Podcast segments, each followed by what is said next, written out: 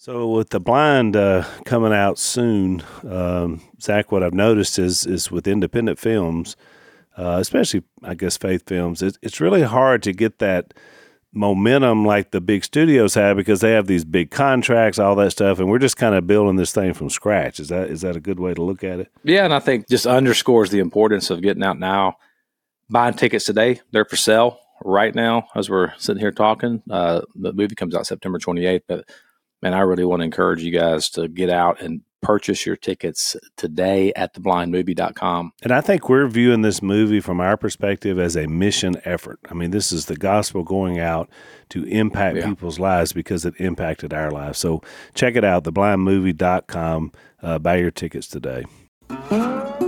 I am unashamed. What about you?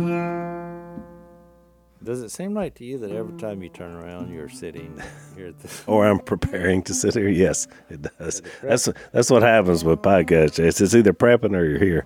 Um, so we've said this before. We do we record podcasts. We typically record two on the same day. So even though last podcast we brought up that it was Jason's birthday, it's still Jason's birthday. Isn't that crazy? It's three or four days. Three or four later. days have gone by, and yet we're still here celebrating that Jason's 54.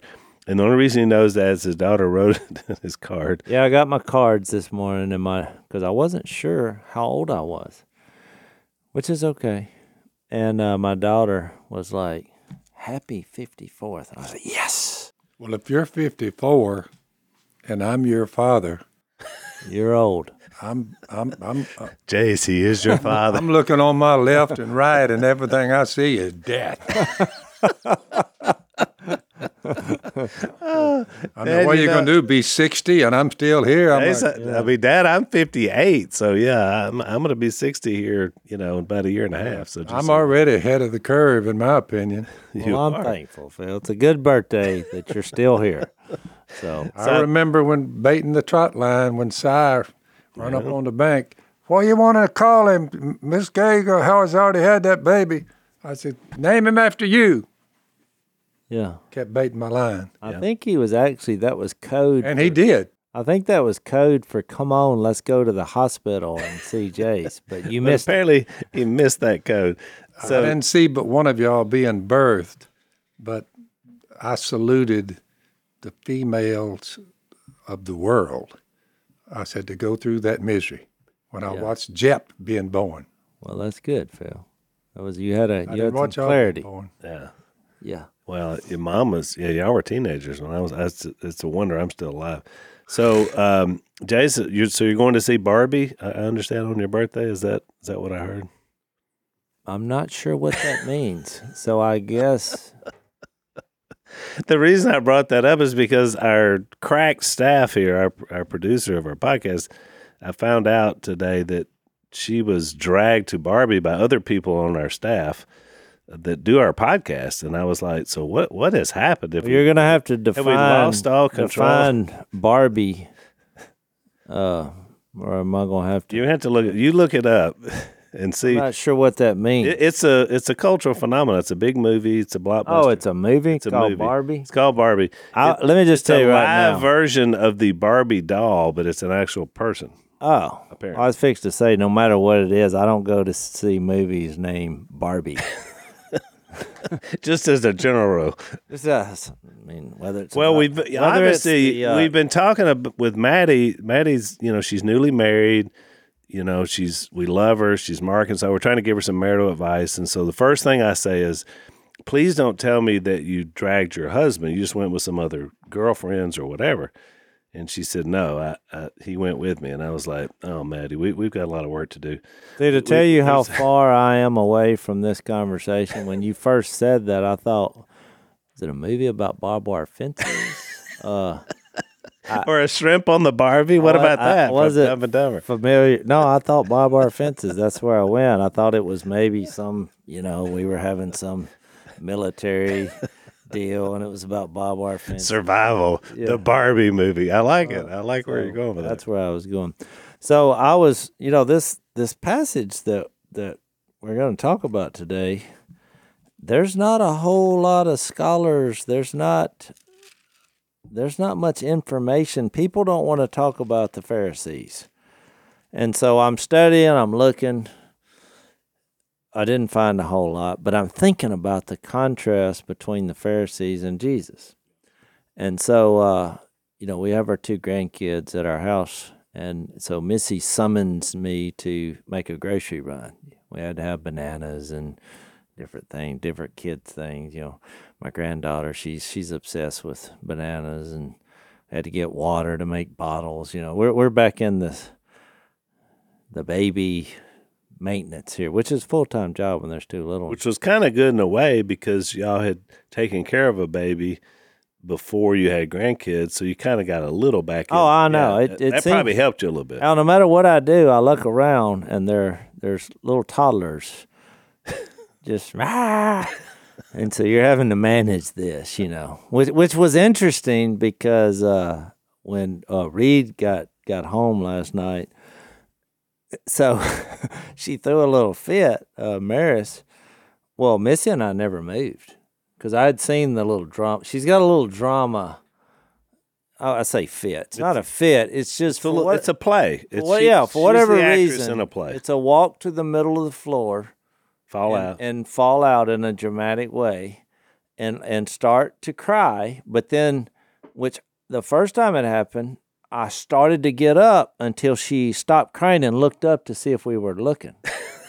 and then I sat back down because I thought, oh no, if this play won't work. So, but I noticed Reed was looking at us, and I'm like, it's okay. I got nothing here. and after a while, out. since he was there, she continued, you yeah. know, and finally he I thought, yeah, these yeah. parents. he he gave in. she wore him down in a short period of I time. said, yesterday, Reed, when that happened, I found that song, Happy, Happy. I said, and that worked just as well as the comforting. We're not playing that game. But anyway, so I go to the grocery store and this is right after my study on what are we going to do about the Pharisees and Jesus. How, you know, how, what, what are we going to talk about on this? So I go to the grocery store. You know, I'm happy because I love grocery stores. I'm buying food. Which I'm, let me before I'm sorry to interrupt your story, Jay, Dad. You know what's amazing? You raised four sons. You don't. You've never gone to the grocery store probably two times in your whole life. That's true. But you raise four sons that love to go. And every one of your sons, we are the grocery shoppers in our family, me included. Oh, and oh, I love it. Well, I had, I had, I, a, I says because we didn't have a lot to eat. To we this were, day, I've never been, I haven't been in a grocery store in over you know a decade or two. Well, you're missing out. Because yeah. look, it's fantastic. Mine, the store is. I lay awake at night saying, "Oh, what am I missing out there?" I had an event that happened in my life. There was no, there was no childhood memory. It. I went to the Ukraine mission trip, early '90s, and we we gave away all our food because you know the they were worse off than you were. The wall had just come down, and we were humanitarian slash Jesus mission. Yep I gave away my food. Actually, y'all converted quite a few. Oh, I think hundreds. Yeah, came to the Lord, which is why that's this war that's going on. Was you know I'm, i keep up with this war. I have a lot of friends. Yeah, and uh, a lot of people that I'll see in heaven from from that venture. But when I went to the Ukraine grocery store after five days of not eating, I mean it got it, it, it got real, and they had four choices in the whole grocery. It was just barren. Yeah and none of the four, I thought I would rather die than try to eat that. and so, uh, which shows you I wasn't as hungry as I thought I was. But when we went, I've told this story before, but when we went back, you know, home and stopped in Moscow on the way back home, it's been five days since I've eaten any real, real food.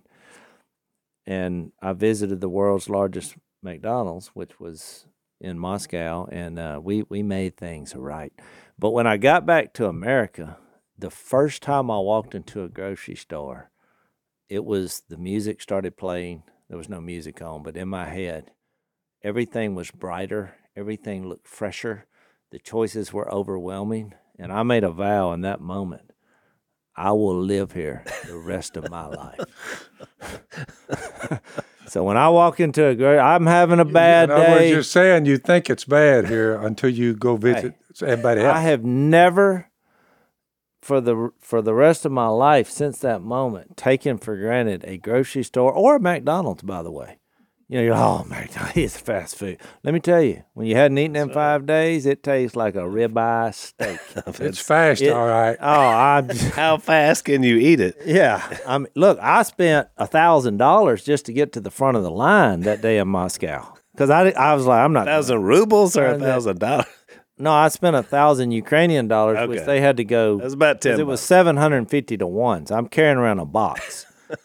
Um, it, you know, it was like one of them boom boxes. I had a box. Well, if we keep coming, Bigger than a if boom we box. keep operating like we've been operating the last four, five, six years, uh, you might see those things again where you're back. in Moscow. That's exactly right. So hang on, I haven't even told my story Yeah, yet. get back to your story. You're at the grocery. So I go to the grocery store. I'm buying, you know, I'm happy because I love grocery stores.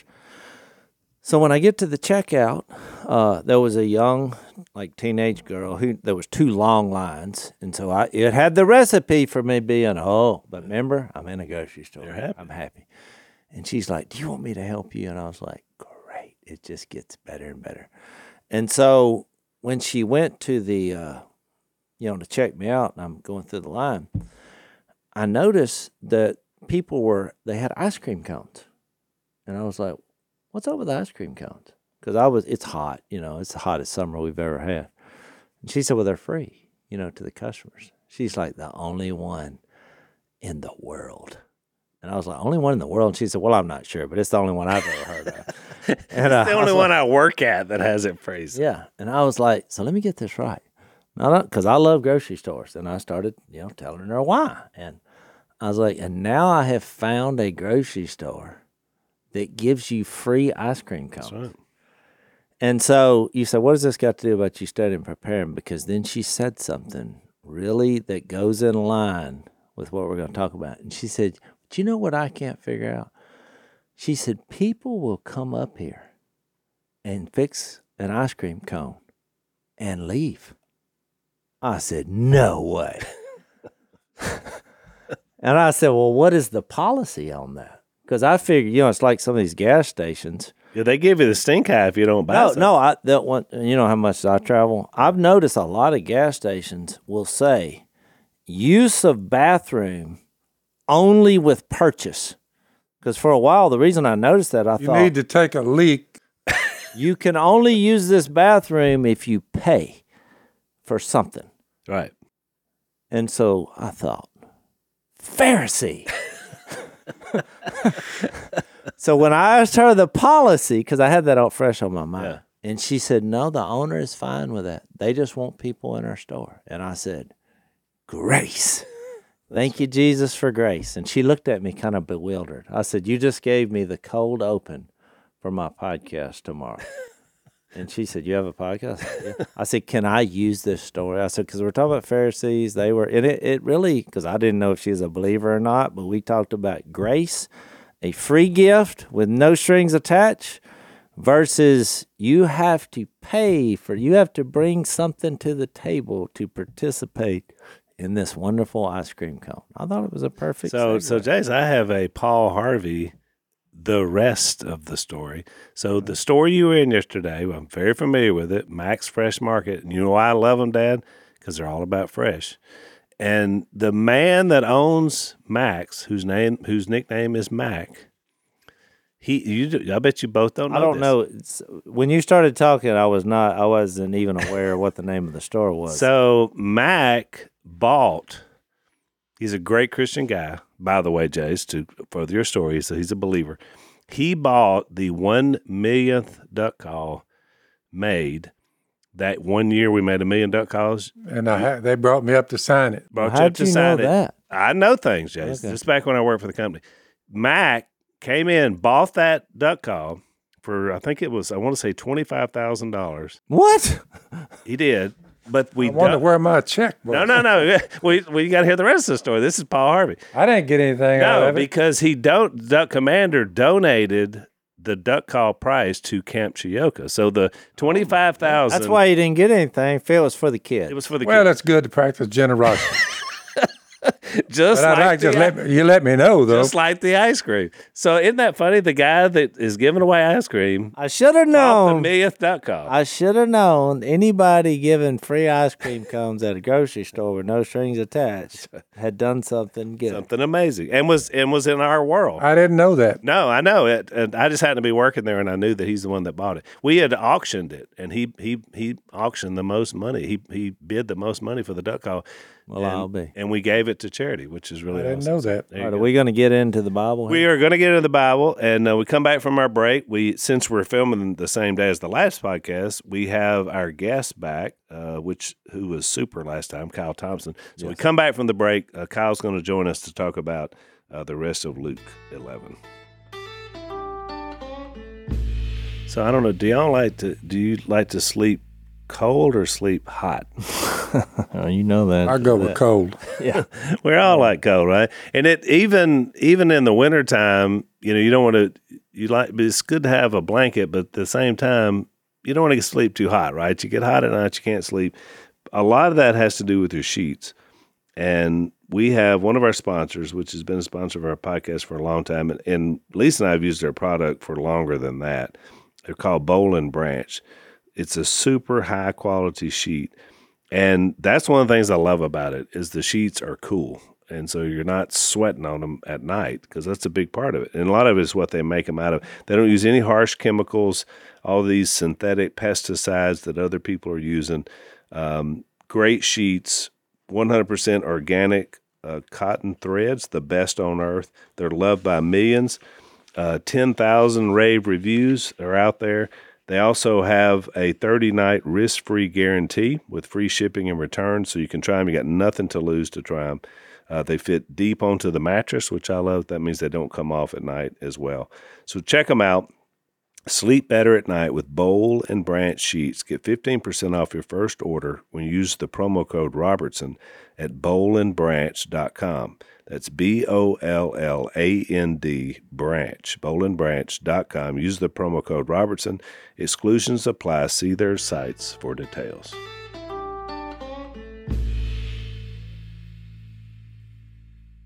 So welcome back. Um, welcome back, Kyle. It's good to have you back on the podcast. Glad to be back. Yeah, we're excited to have you here. Dad, you were about to I was say just something. discussing uh, that when people, when you bear fruit, love, joy, peace, you come to Jesus. You're you're cleansed of your sins. You you repent, and you believe Jesus died for you, was buried, and raised from the dead. You're baptized. Now what? You look around. Well, when you begin to bear fruit, love, joy, peace, patience, you you look at that and you say you're not doing it to be saved you've already put your faith in jesus you're doing it because you are saved Yeah. so you don't have to catch everything and make it say well i got to make sure i got to move from you know love joy peace patience kindness goodness i better not miss one you just need to live like that and your sins are been taken away Yeah. Yeah. i mean you're cleansed I mean, really, I think you, you have that, representation in heaven. Jesus appealing when you make a mistake. He said, "I blew that one, Lord." Well, give it to Jesus. He- Keep get up. Let's go. Let's keep going. But it's not like if I do this, this, this, this, this, this today, I'll be saved. You're you're you're you're missing the point. Well, because it's natural, right? You're not under law. Jesus said in John 15, I'm the vine, you're the branches. If you're in me, you bear fruit because you're in me. That's what I do. They confuse fruit bearing with with what what Lucado said. Legalism is the search for innocence, not forgiveness. Yeah. They forget how they're saved. Systematic process of defending self, explaining self, exalting self, and justifying self. The obsession with legalism, self not God, legalism has no pity on people. Legalism makes my opinion your burden, makes my opinion your boundary, and makes my opinion your obligation. Well, Such a great quote. you just missed the point. Yeah. well, the it- sequence, it. the sequence matters. I mean, the gospel says grace leads to obedience. The legalism says obedience leads to grace. Mm-hmm. You know, and I think that's in in the the old Jewish system. In their defense, they were given the law, But even there, if you go back, it was after God had delivered them. Yeah. They Grace just didn't make far the connection. greater than law, far, far greater. Reason Jesus, he's the one that wrote it. Well, he get, dies to get you out from under it. You, you would think, boy, what a way for all this to have worked out for the better for the human race. Well, in the last podcast, we spent the whole time in the Old Testament, right? We were mostly in Psalms. We talked about Job. Grace was there then. I mean, it's not like because That's there was right. an old system of law Right. that grace wasn't present. I mean, the whole idea behind Abraham is that there was faith in grace. So it, it was a big mistake in the first century. Pharisees and the, the ones that they they they they they they rose up to bring it back worse than great. I mean, uh, worse than it is in reality. Right. Way worse. And so we're in Luke 12, 37. This is a new text that we're about to go into. 11. So 11. I mean, I'm sorry. I keep trying to do Luke 12. Luke 11, 37.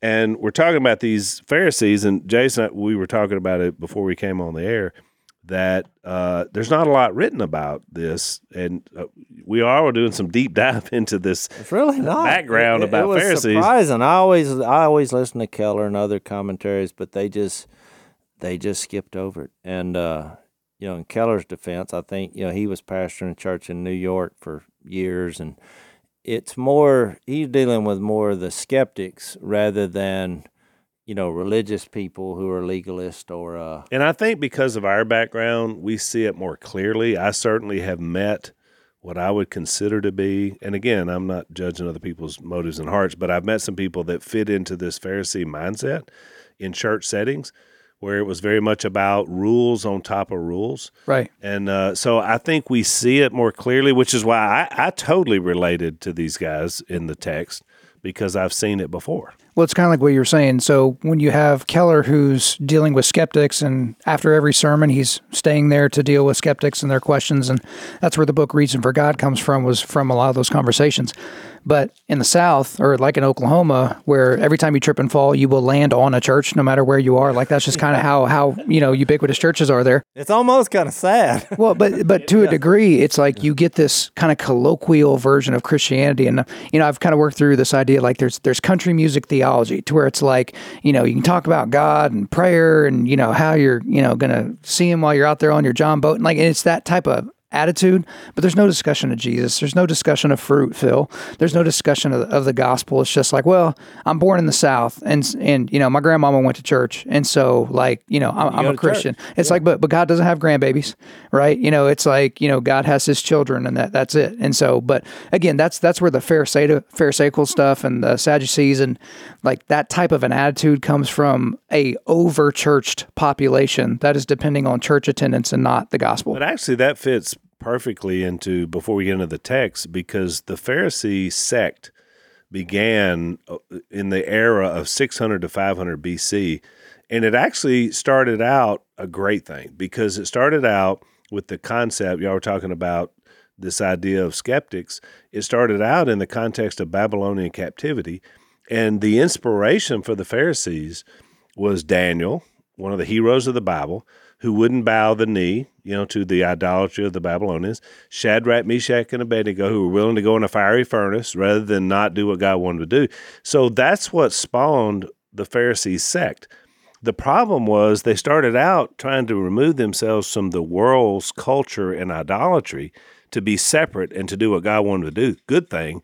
And they turned that into an internal separation of once everybody was in Israel, then they began to separate out who was really spiritual, who really wasn't, who was unclean, who was clean. And so it just got the more rules they added, the harder it was. And so they took what God meant to be a blessing and turned it into a burden. And again, without throwing rocks at them, I get it. When you go through 600 years of trying to be better, at some point it became about them. And Dad read that Max Lucado quote, it became about self. Yeah, but the Instead of about Apostle. Paul, when he started out the book of Romans, called to be an apostle, just talking about himself, set apart for the gospel of God, the gospel he promised beforehand through his prophets in the Holy Scriptures regarding his son.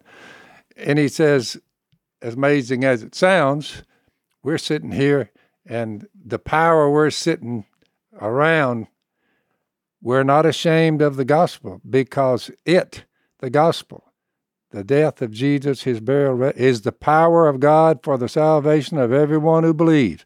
First for the Jew, then for the Gentiles. We're all together on this. For in the gospel, a righteousness from God is revealed, a righteousness that is by faith from first to last, just as it is written, the righteous will live by faith. So our mantra, very saying, uh, unashamed of the gospel, you say, hmm, we're trying to get everyone to see this thing is a lot easier than they're making it out to be. Right. Every little jot and tittle. Right. That's the law. You'll never be. You'll never say, man, when when is one of these sins going to not plague me anymore? Well, when you know you're in a situation where you live by faith, not by the law. Nothing is perfect by the law. Nothing was made perfect. Right. No one ever kept it except the one who wrote it and then says, I'm going to get you out from under it. Here's another system, a lot better. Yeah. Just faith.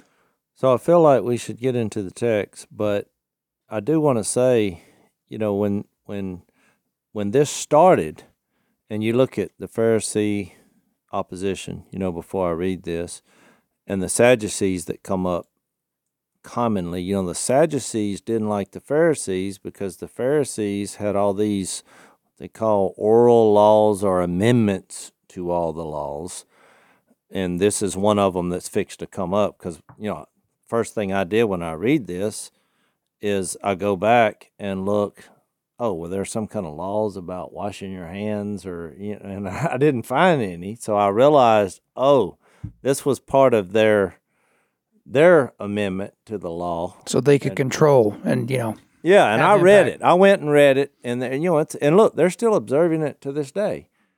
So it was not a because it's about washing your hands, but it, it's it's not a hygiene thing. It, you know, it's hard for us to wrap our head around this, and I think the reason there's not a lot of information on this because as soon as you read it's it, it's a doctrinal position. Yeah, as soon as you read it, you're like, oh, well, Jesus, he wasn't into washing his hands for, because we all know now, you know, two thousand years later that it's a good idea to wash your hands, and I'm pretty sure Jesus would go along with that. Since you created but, germs, I think you knew. Yeah. Hang on, Jason. Let's take a break.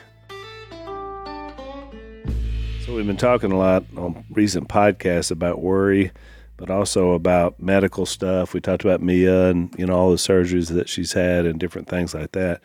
And we understand, you know, our audience understands when a, a medical need comes up um, we try we're trusting in God. We're trying not to worry about how we're going to get this paid for, right? And yet we all have that because we do. You know, we have these realities. So we've got a new sponsor, and they're called Samaritan Ministries.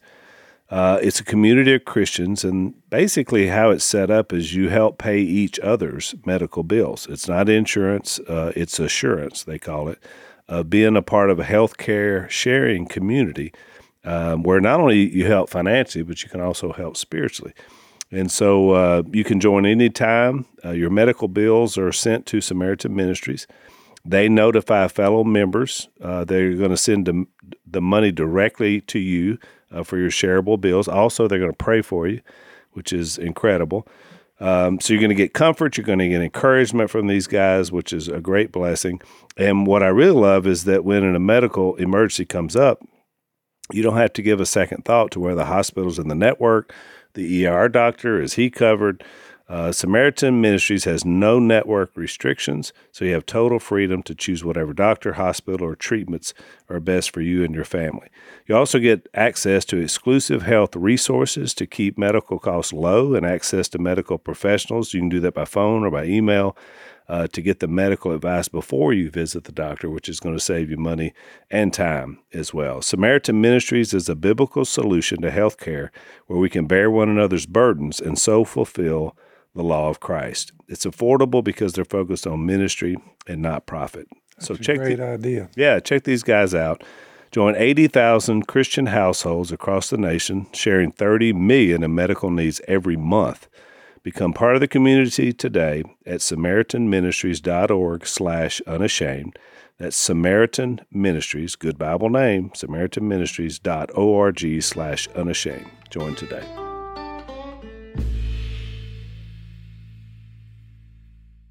Exactly. So when you see that, don't immediately think, well, I mean, why wouldn't he wash his hands? What they were speaking of was a ritual, a ceremonial washing where you pour water.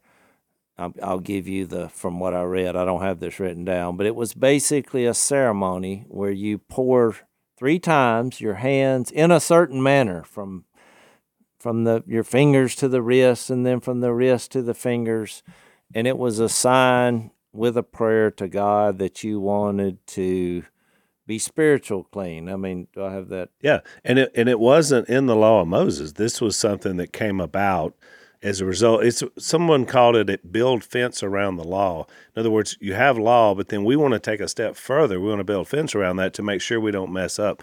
And so that was this idea about cleansing. We want to make sure we're always clean before God. What was interesting is about the motivation, Jase, which is really going to play into the woes that Jesus is going to give the Pharisees when we read it, is that they weren't really concerned about hygiene either. They didn't even know anything about that. You know exactly. what? The, you know what their whole motivation was?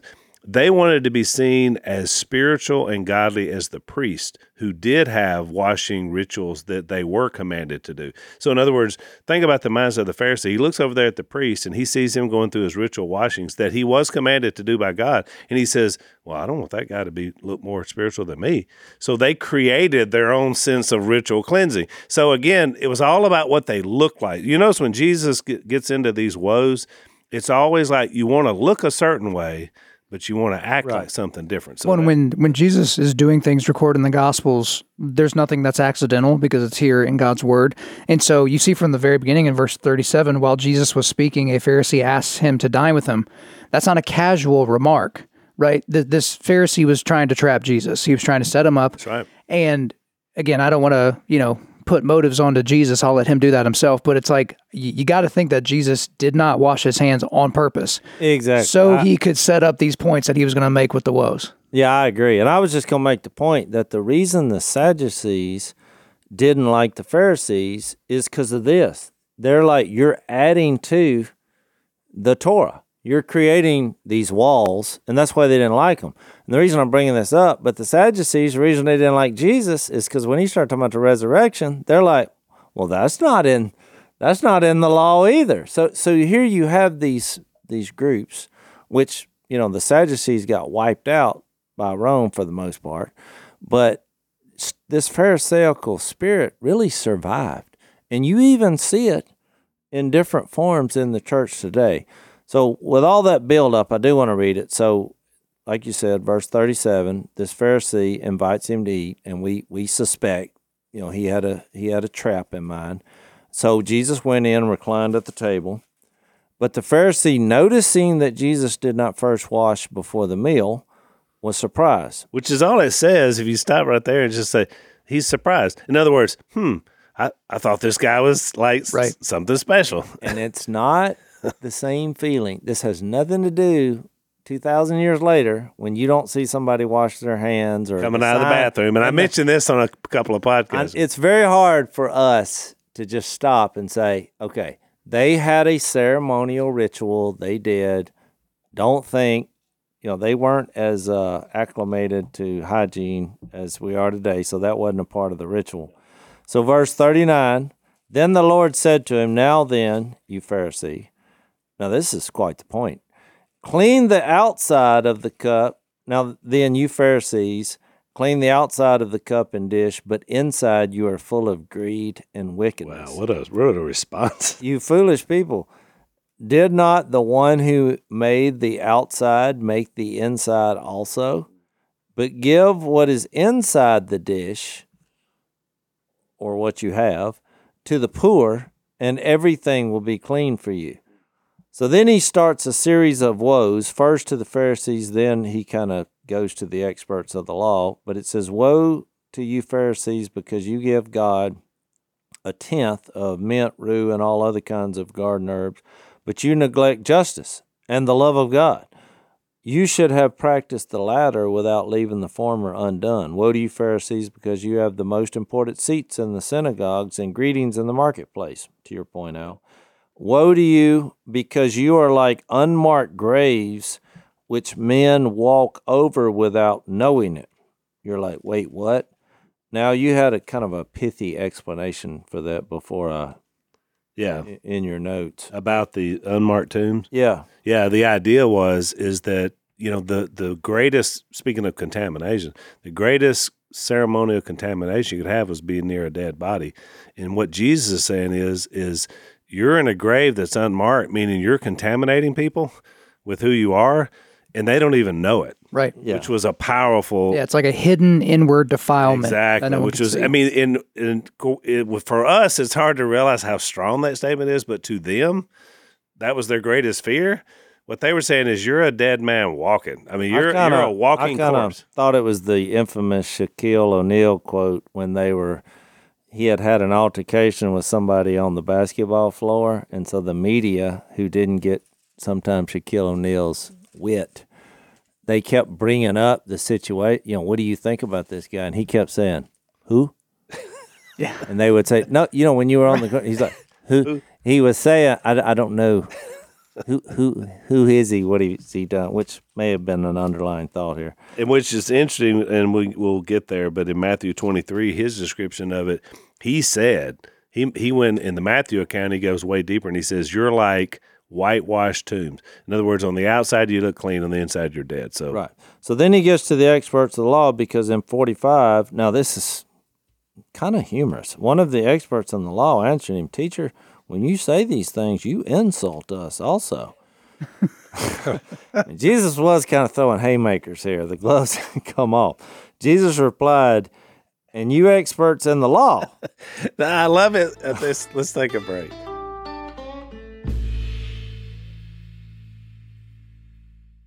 I love it because it's almost like we're we're sitting over here being offended. They say, "Hey, well, ho, ho, ho! You're, you're talking about us." He says, "Okay, since you brought it up, let me pile, let me give That's you right. some of this." That's action." right. And I have these, I have this Pharisee uh, spirit on the brain. Now, when you said that, when we took a break, someone at my last, I did an event this past weekend, and so, so then I'm out with the people. But one of them came up and he said, "I got one criticism about your podcast." I know what he's going to say.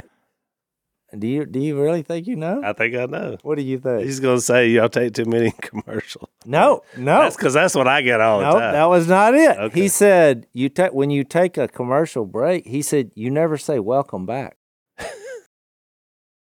I just, I was crickets. It's like what? of all the things, like he felt the need to come up to you to express that. Just, that means he thought about it on the drive there. And he If was I would like, have "This studied really this bothers me." passage before, I would have said Pharisee. I'm telling but- you, we got to sell. But Well, for so, this guy, I'm going to do something I never do. Welcome back. so well, I asked. That was such a per- perplexing uh, criticism. So I asked him. I said, "Well, why does that matter? Why do you feel so strongly about that?" And he's like, well, I, "I don't feel strongly about it." He said, "But all other podcasts, they always say welcome back." yeah. I said, "Noted, you Pharisee." No, I didn't say that. So verse that just popped in my head when we took. When they asked break. me why you do so many commercials, I said it's called capitalism. It's That's right. Yeah. It's how we no, do it. I had a different. See, I had something different. He said we should say welcome. Welcome back. I Welcome like back. Okay. Okay. Jesus replied, "And you experts in the law, woe to you, because you load people down with burdens and can hardly that they can hardly carry, and you yourselves will not lift one finger to help them. Woe to you, because you build tombs for the prophets." and it was your forefathers who killed them. I mean, that's this is getting this is getting real here. So you in verse uh, 48. So you testify that you approve of what your forefathers did. They killed the prophets and you build their tombs. Because of this, God in his wisdom said, I will send them prophets and apostles, some of whom they will kill and others they will persecute. Therefore, this generation will be held responsible for the blood of the prophets that has been shed since the beginning of the world, from the Whoa. blood of Abel to the blood of Zechariah, and who was killed between the altar and the sanctuary. Yes, I tell you, this generation will be held responsible for it. Woe to you, experts in the law, because you have taken away, and I really think this is important, but mm. it says, because you have taken away the key to knowledge. You yourselves have not entered, and you have hindered those who are entering. When Jesus left there, the Pharisees and the teachers of the law began to oppose him fiercely hmm. and to besiege him with questions, wanting, waiting to catch him and something he might say. So that did not go over well. I would I would classify this as a suitcase sermon. Have your bags packed because they're going to run you out of town. and he started this with Jesus in verse 21 of chapter 9 the Son of Man must suffer many things and, and to be rejected by the elders, chief priests, teachers of the law, the most important people on planet Earth regarding religion. He must be killed and on the third day be raised to life. He starts his all this conversation, and as, and as he's at a point to where they said, when Jesus left there, the teachers they began to oppose him fiercely. In verse, I mean, fiercely means. No, you're right, Phil. It, it, it's a valid point, which I think he is the key to knowledge that they're suppressing. Oh, I mean, so the time. the concept of woe by the way, is an Old Testament one, which Jesus was around yesterday, today, and forever. You see it in Isaiah 5, Jeremiah, Amos, Micah, Habakkuk, Zechariah, Jude 11. The idea is destruction is coming. And it is interesting that one of those last ones that he talked about was the destruction of the generation, that they were going to be responsible for all this that's happened up to now. And they were. I mean, he was definitely referring to when they would suffer terribly because of their unbelief in him being the Messiah and who he was. Millions lost their life over this. Oh yeah, well, I mean they were wiped out. You know, you look at 80, well, 70 to 20, yeah. You see an irony here in this situation, which I don't think we think about very often. But the evil one, you know, in our contrast of good and evil, you know, Pharisees and grace. I mean, however you want to put it. The evil one can use you obviously breaking the law and rebelling you know, through our self indulgences and weaknesses. But you actually see here after after seeing this, he can also use you keeping the law for the same destructions. Yep. Because you're elevating yourself instead of God, whether it's self righteousness, that you know, when we started talking about the definition of legalism and all, you're still putting yourself first. And and you're you're breaking up what we started off saying.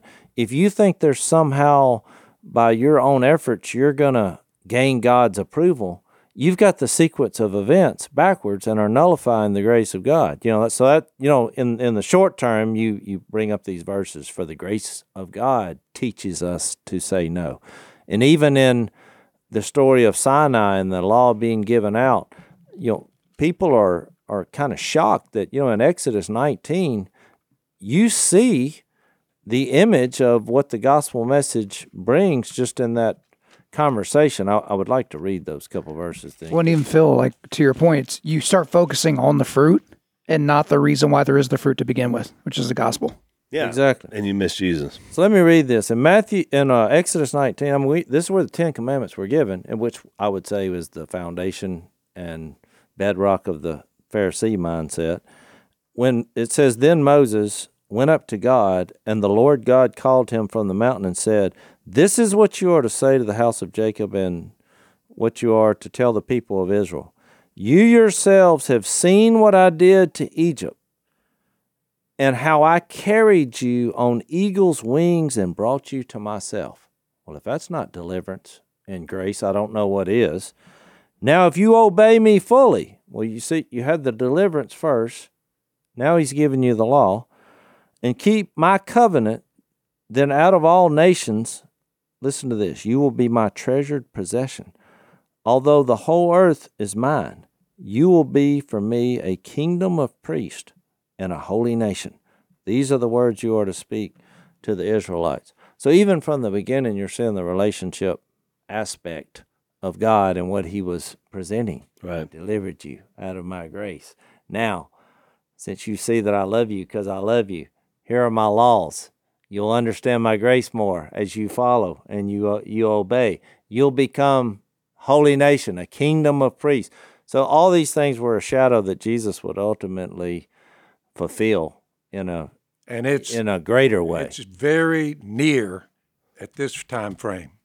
This is just before Jesus. Right. Fast forward to Luke, and now we're here. Jesus yeah, came to fulfill the here. law. Now we're so here. putting all the pieces. The King is here. We're going to have this relationship even greater than what we first thought. That's it. You know, so with that, we'll kind of indulge in how do we not have a Pharisaical spirit? You gonna say something? Well, I, th- I think it's really important as we You're work just through not here. washing them hands right. I think part of the reason why you, you may have found it hard to, to find a lot of stuff in the section is because Jesus is not really acting real Christianly here, uh, according to a lot of modern people, to where it's just like this is very rough language that he's using. Yeah. He's really giving these people the business, Yeah. and I will. You know, talk probably a little bit later, but like some of these, some of these things, yeah, you mentioned the word haymaker. These these are haymakers, but it it hurt even in our modern sensibilities to read them. Like it almost hurts our feelings.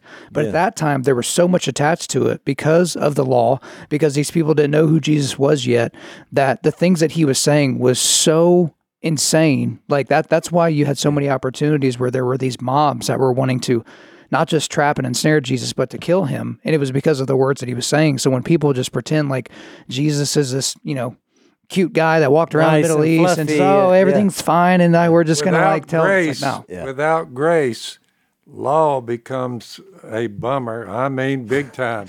I mean, you look back, you say, well, well, wh- whoever kept this thing? It said Jesus kept it. He wrote it. I love that. you That's think you're saved by it? You better believe in me. that's, that's a bumper sticker. Law is a bummer. Uh, let's take a break.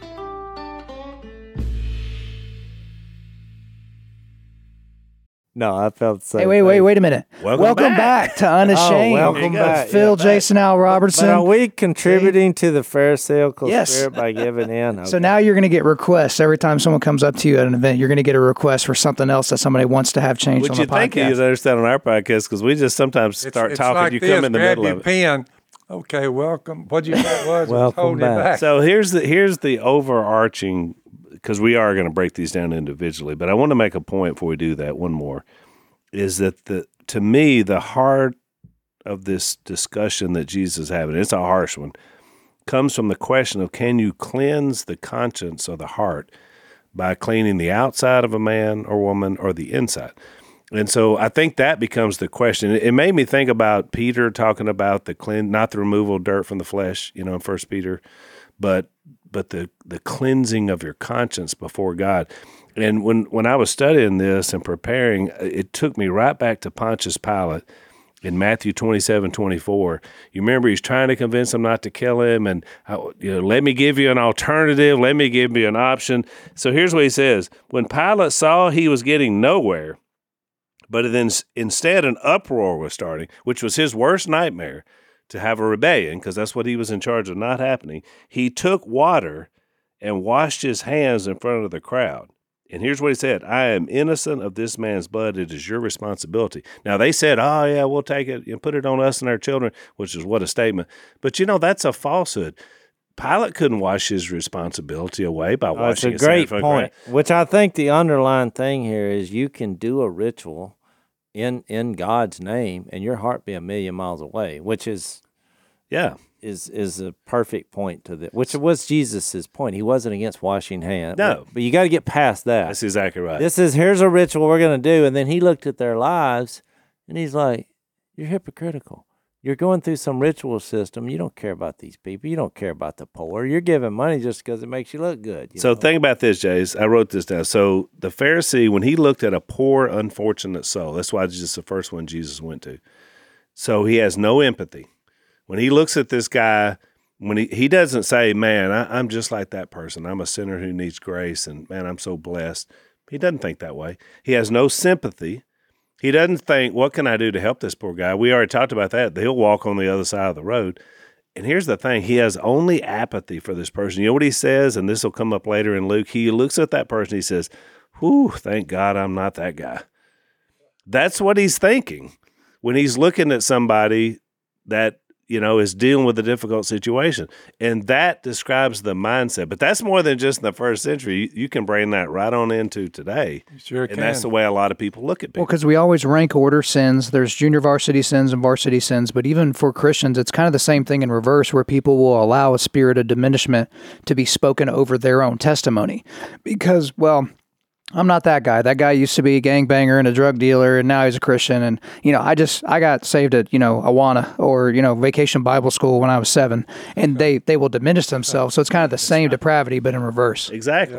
And we Oh, say it uh, all the time. I remember I've told this story before, though. I think people are so detached from that. It's like, I think I told you I played golf with a pastor one time, and, you know, he was, I, you know, we're out there on the golf course. People usually, when they meet me, they're, they, they usually think I'm less sincere of a believer than I am just because I was on Duck Dynasty. I, you know, I like to have a good time. You know, I'm frog hunting. I, I don't know why they think that, but anyway, he Maybe he it's just made the this. way you look, Jason. he made this You're reference. looking at the outside of your dish. said- You got a look about you. he said these. You know, he said, man, I, he was telling me some story, and he said, man, I was sweating like a prostitute in church.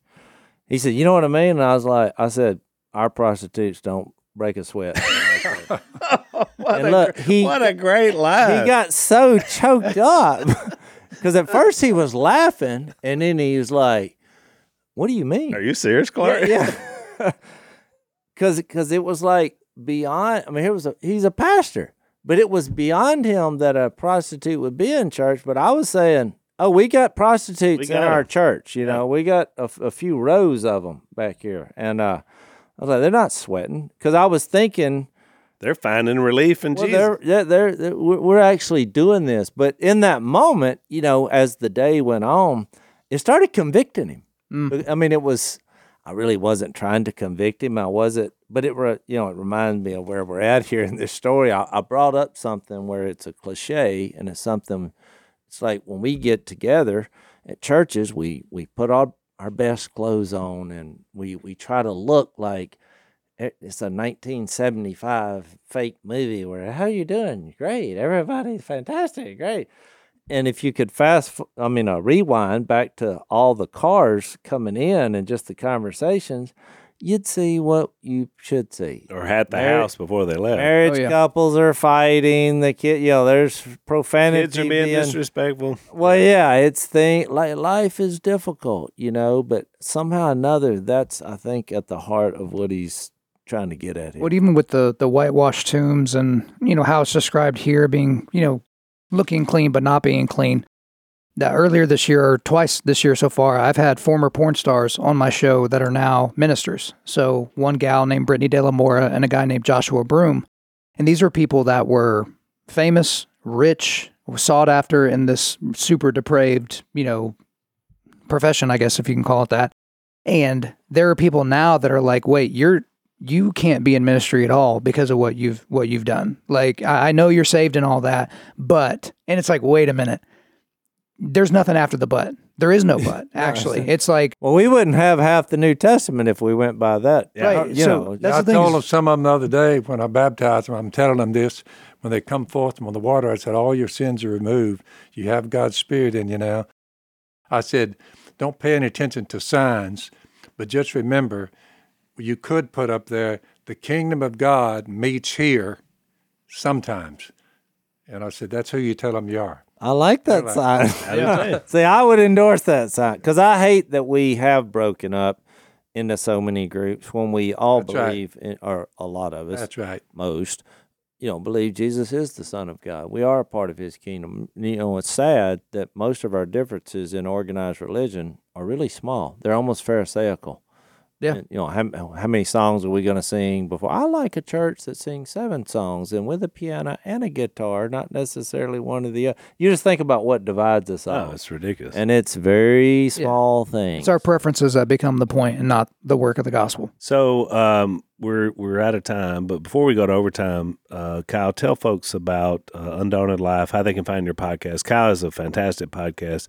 Tell them how they can find that and what yeah. Undaunted Life, a man's podcast is wherever you get your podcast. But Undaunted Life is here, as I mentioned in the last episode, to we're equipping men to push back darkness. And so we do that by providing content like our show that helps you forge spiritual, mental, and physical resilience. And so on our show, it is it is meant for men, but we have you know lady and, and kid listeners as well. But it's it's to help really steel the nerves of the men that are going to be the ones equipped to push back the darkness. And so that's what we try to do on the show. And so through guests, Great through Bible training, study. by the way. Great training. I love Yeah. it. Doing well, my Love man. it. Really Thank good. Appreciate so uh, we always love having you on, Kyle. So we're going to go to overtime because we just really scratched into this. Uh, and you just brought something up, Jason, I want to talk about in the overtime, and that is the majoring and minors, because that's the first thing he's going to deal with. And that happens so much into our Christian world today, unfortunately. So we'll talk about that if you want to follow us over for our segment with Kyle, uh, blazetv.com slash unashamed for overtime. Thanks for listening to the Unashamed podcast. Help us out by rating us on iTunes. And don't miss an episode by subscribing on YouTube and be sure to click that little bell to get notified about new episodes.